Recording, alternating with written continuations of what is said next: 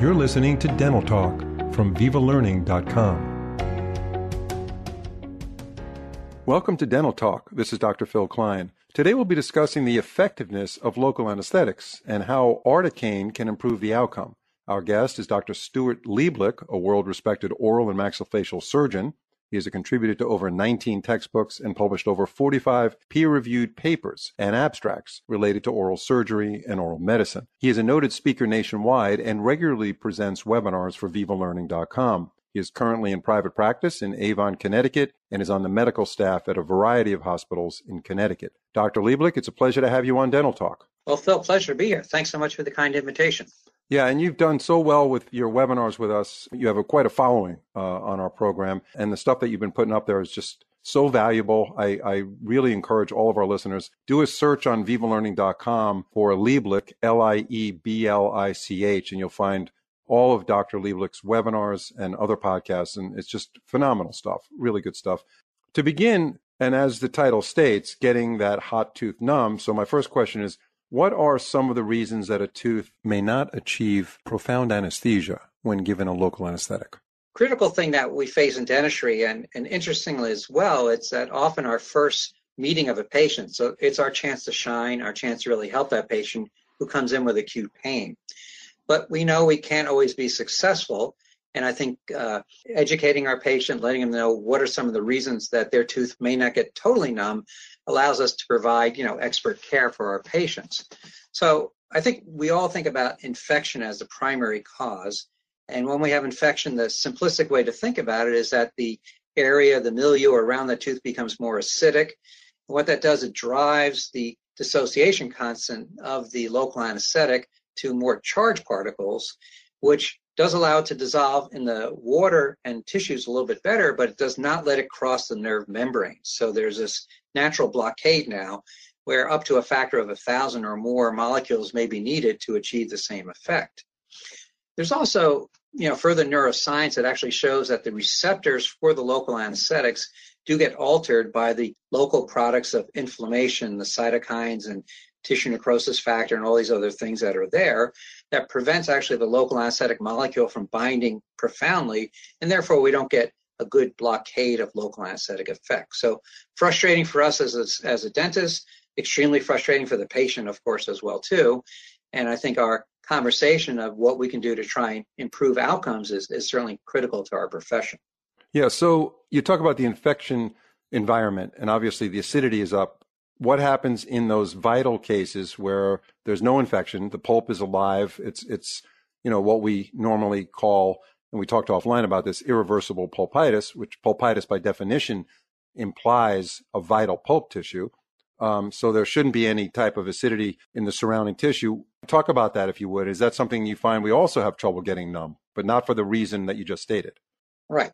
And and, and as I say, infection is somewhat simplified because you know, you think about giving a mandibular block, you're well away from the site of the infection, and yet the patient may still have sensation when we're uh, opening for access of the tooth endodontically or going to extract a tooth or, or what have you. So again, the, the receptors themselves get altered uh, by the inflammatory mediators. And there's, you know, it's an interesting thing about those of us that enjoy sushi. There's a certain type that's made from pufferfish that's very temperamental. If it's not prepared correctly, you will die from it because those molecules bind irreversibly to the nerves. It's called tetrodotoxin. So it's a great way to study it. It's an irreversible binding as opposed to our local anesthetics, which reversibly bind and they go away and the nerve sensation returns. Well, some of these receptors in inflamed and in mediated tissues become tetrodotoxin resistant, and that's how profound the effect is of local inflammation and mediators. So it's more than just infection, it's more than just acidity, but uh, it is something that we can try and overcome and get, you know, anesthetic effects for our patient. So interesting enough, you know, and everybody's probably experienced this in the dental profession. You give the patient the local injection, and the lip and the chin become numb. And then when you start working on the tooth, the patient responds. So what's going on in that situation? Yeah. And that's that is so frustrating. The lip is numb, the chin's numb, and yet you touch the tooth and they're coming up out of the chair and, and they're very uncomfortable. So, you know, the nerve is like a cable, and there are the various distribution of this cable to the different structures, such as the alveolar process, the bone, the gingiva, the tooth itself, the pulp, and then, of course, extending anteriorly all the way out to the lip and the chin. And as those cables get wrapped around the main nerve and contained within the epineurium, uh, some of those are more superficially located, some are more deeply located. And you would think intuitively that perhaps the ones that are the furthest forward, like the lip, uh, the tip of the lip, would be the deepest nerve fiber inside there. But sometimes it's actually more superficially located. So we can get numbness, we can get profound effects of lip and chin anesthesia, but yet the tooth is still hypersensitive to touch. And it's again this regulation of these binding sites of the local anesthetics are, are probably the thing that we need to overcome. How can articaine improve outcomes? And if you can, for those of our listeners that are not familiar with articaine, if you could compare that to the standard lidocaine that we generally use as well, and then tell us why articaine can actually improve outcomes. So lidocaine certainly our workhorse local anesthetic. It diffuses well through tissues. It crosses the nerve membranes and will block, you know, for a reasonable period of time. We know, of course, with lidocaine, we need to use a vasoconstrictor with it if we want to get profound local anesthetic effects. But when we have a patient in pain, when we have a difficult tooth to anesthetize, and we perhaps have area of infection and inflammation, there are a couple of factors why articaine works to our advantage. First off, it's a 4% solution as opposed to the 2% with lidocaine. So you're getting twice as many molecules. So you're doubling your amount in the same concentration of fluid. So therefore, you have the ability to have more of these nerve, uh, of these uh, molecules that can cross the nerve membrane to now provide uh, nerve conduction blockade. The other important chemical factor of articaine is that it's much higher protein bound than is lidocaine. So as we inject a local anesthetic solution, it's going to diffuse through the tissue, get to the nerve, cross the nerve membrane, and start to block the nerve conduction. But simultaneously, now those molecules are coming out of the nerve, getting picked up by the circulation, and taking away from the site so that the patient has the uh, effect of the nerve block wearing off. With an agent that's more highly protein bound, like articaine, we're going to get more sticking to the proteins in that area. It's not going to move away as quickly. And so, therefore, time is our ally here. It's allowing more molecules to come on the scene to now block our nerve conduction. And so there have been numerous, numerous studies that have shown now by comparing lidocaine with articaine that you will get more profound and effective local anesthetic effect using articaine in combination, perhaps with lidocaine too. Is it a feasible scenario for a dentist just to say, I'm going to just move to articaine solely and not use lidocaine? Or what's, what's the benefit of the combination of using both? So when you talk about articaine, it's always important to bring up the controversial issue is that there have been some reports of persistent numbness or paresthesias after lidoc- uh, articaine rather has been given as a nerve block. And that's basically the studies from Dan Haas and his colleagues up in Canada from 1995. Uh, but articaine has been used routinely uh, in Europe for many, many years before it was released here in the US uh, with very good effects uh, in tracking these adverse events in Denmark and other countries. They've not really seen an increase in the nerve issues, but it is something that is in our literature and something that we are aware of. So many of us, and what I typically recommend using is lidocaine for the actual inferior alveolar nerve block, and then infiltrating articaine along the buccal and consider a lingual aspect as well, because articaine will also diffuse through the tissues better than will lidocaine too. So using it locally, therefore, we will not have the potential uh, for this long-term paresthesia. But I do want to mention that if you read the package insert of Articaine, uh, that it is FDA approved for the use of a nerve block. And in, in cases of recalcitrant cases, um, having difficulty getting someone numb, I will then go ahead and use Articaine as an inferior nerve block, but it may not always be my first choice in that area. Yeah, very well explained. Now, I did talk to you offline before we started about the process in which the articaine is manufactured and as far as sterilization. Can you talk about that briefly, compare it to the standard method and what the advantage is uh, with the articaine method? Most local anesthetics are, are processed by combining the various agents. Of course, the epinephrine, as I mentioned, is an important component to provide us some hemostasis, but also primarily to keep the local anesthetic molecules on site so they continuously block nerve conduction for a reasonable period of time. And for example, we know if we use lidocaine without epinephrine, you will not get enough time to really get true pulpable anesthesia. So there are different ways articaine can be formulated. Uh, the one that we use in our practice is manufactured by Pierrel Pharmaceuticals, which is called Orabloc, is their trade name.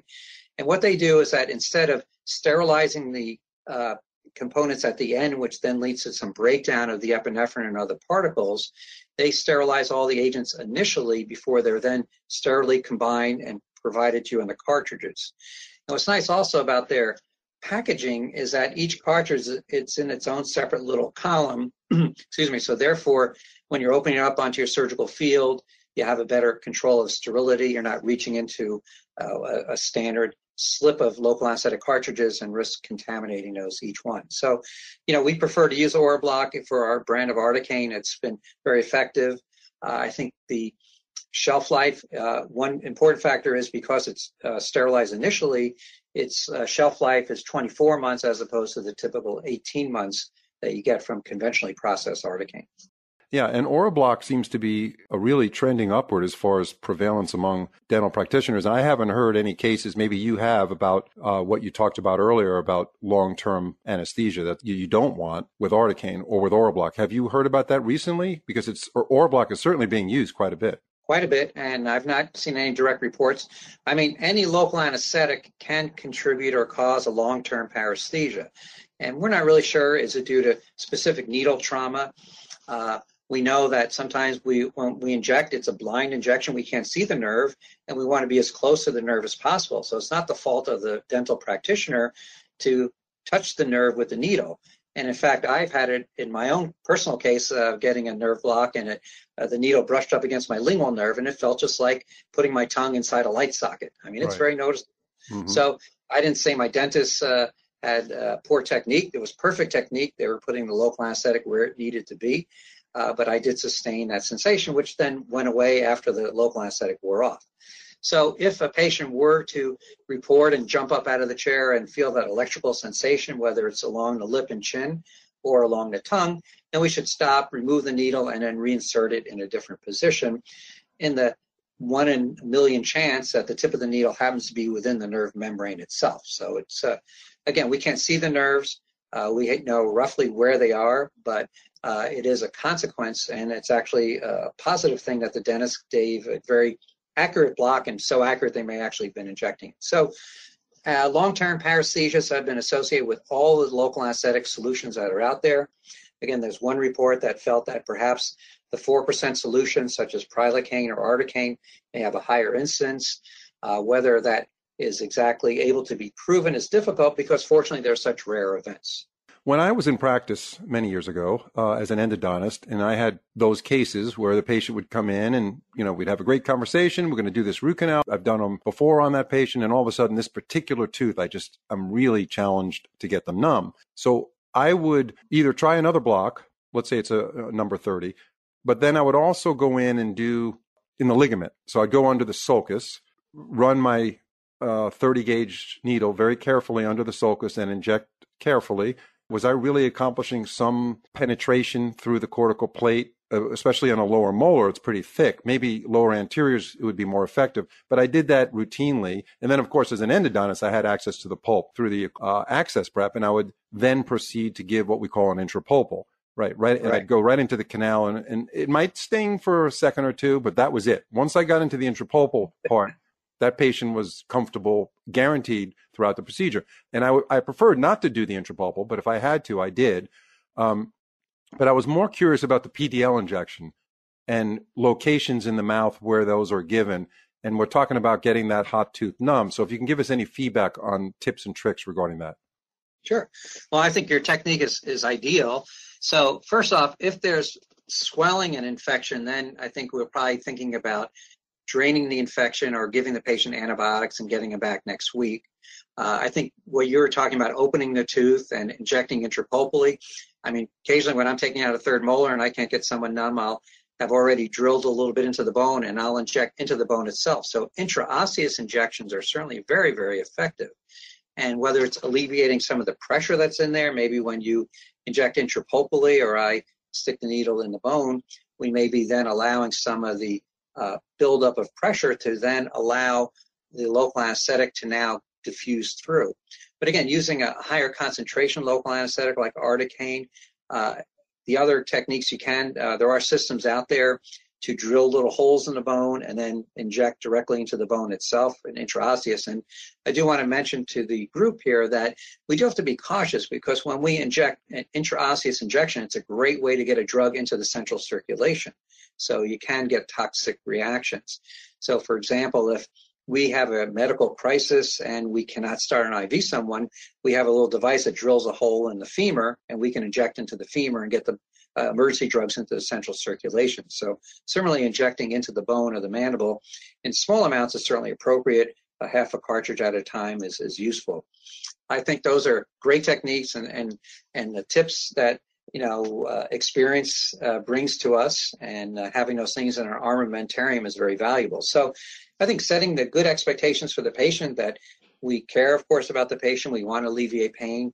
Uh, we'll check to make sure the lip and chin is numb before we start on the tooth. But as you've noted in your past and myself, that you go to luxate the tooth or drill into the tooth, they're still having discomfort. And PDL injections are perfect. Having a device to inject uh, in the PDL, again, whether it goes intraosseously as well. And again, Articaine, a 4%, a highly diffusible, more protein bound, is going to stay around a little bit longer. I think it's going to improve your outcomes as well. Is there any data on different results with different local anesthetics? Now, you talked about the category of Articaine. Any particular data on different local anesthetics? Again, in comparing head-to-head lidocaine versus articaine, uh, the original studies that Dr. Malamed did, who we all love and respect, uh, showed they were equally as effective. But newer crossover studies have actually shown a higher efficacy with the use of articaine. And again, I would say it's the 4% solution, the more highly protein bound solution and the fact that it diffuses through the tissues a little bit better. And I also want to comment as well that we always learned, and Dr. Klein went to Penn as well as I did, that uh, we were always taught how to give a block when you're working in the mandible. But if you look at a skull of a mandible around the alveolus, you know, the bone is relatively porous. There's muscle attachments that allows uh, flow from the tissue into the bone itself. So again, infiltration type injections are are very, very valuable, and they can certainly be a great adjunct and an asset for us in, in some of these more challenging cases. Yeah, very well said. And for our listeners, if you're interested in learning more about Articaine, obviously you can Google Articaine, but specifically Orabloc, that's O R A B L O C. It's proven, it's been very successful. Just the fact that Dr. Lieblich loves to use it is, says something right there. Thank you very much, Dr. Lieblich, and we hope to have you on another podcast soon. We really enjoyed your insight. Great to visit with you all, and, and best of luck in these challenging times.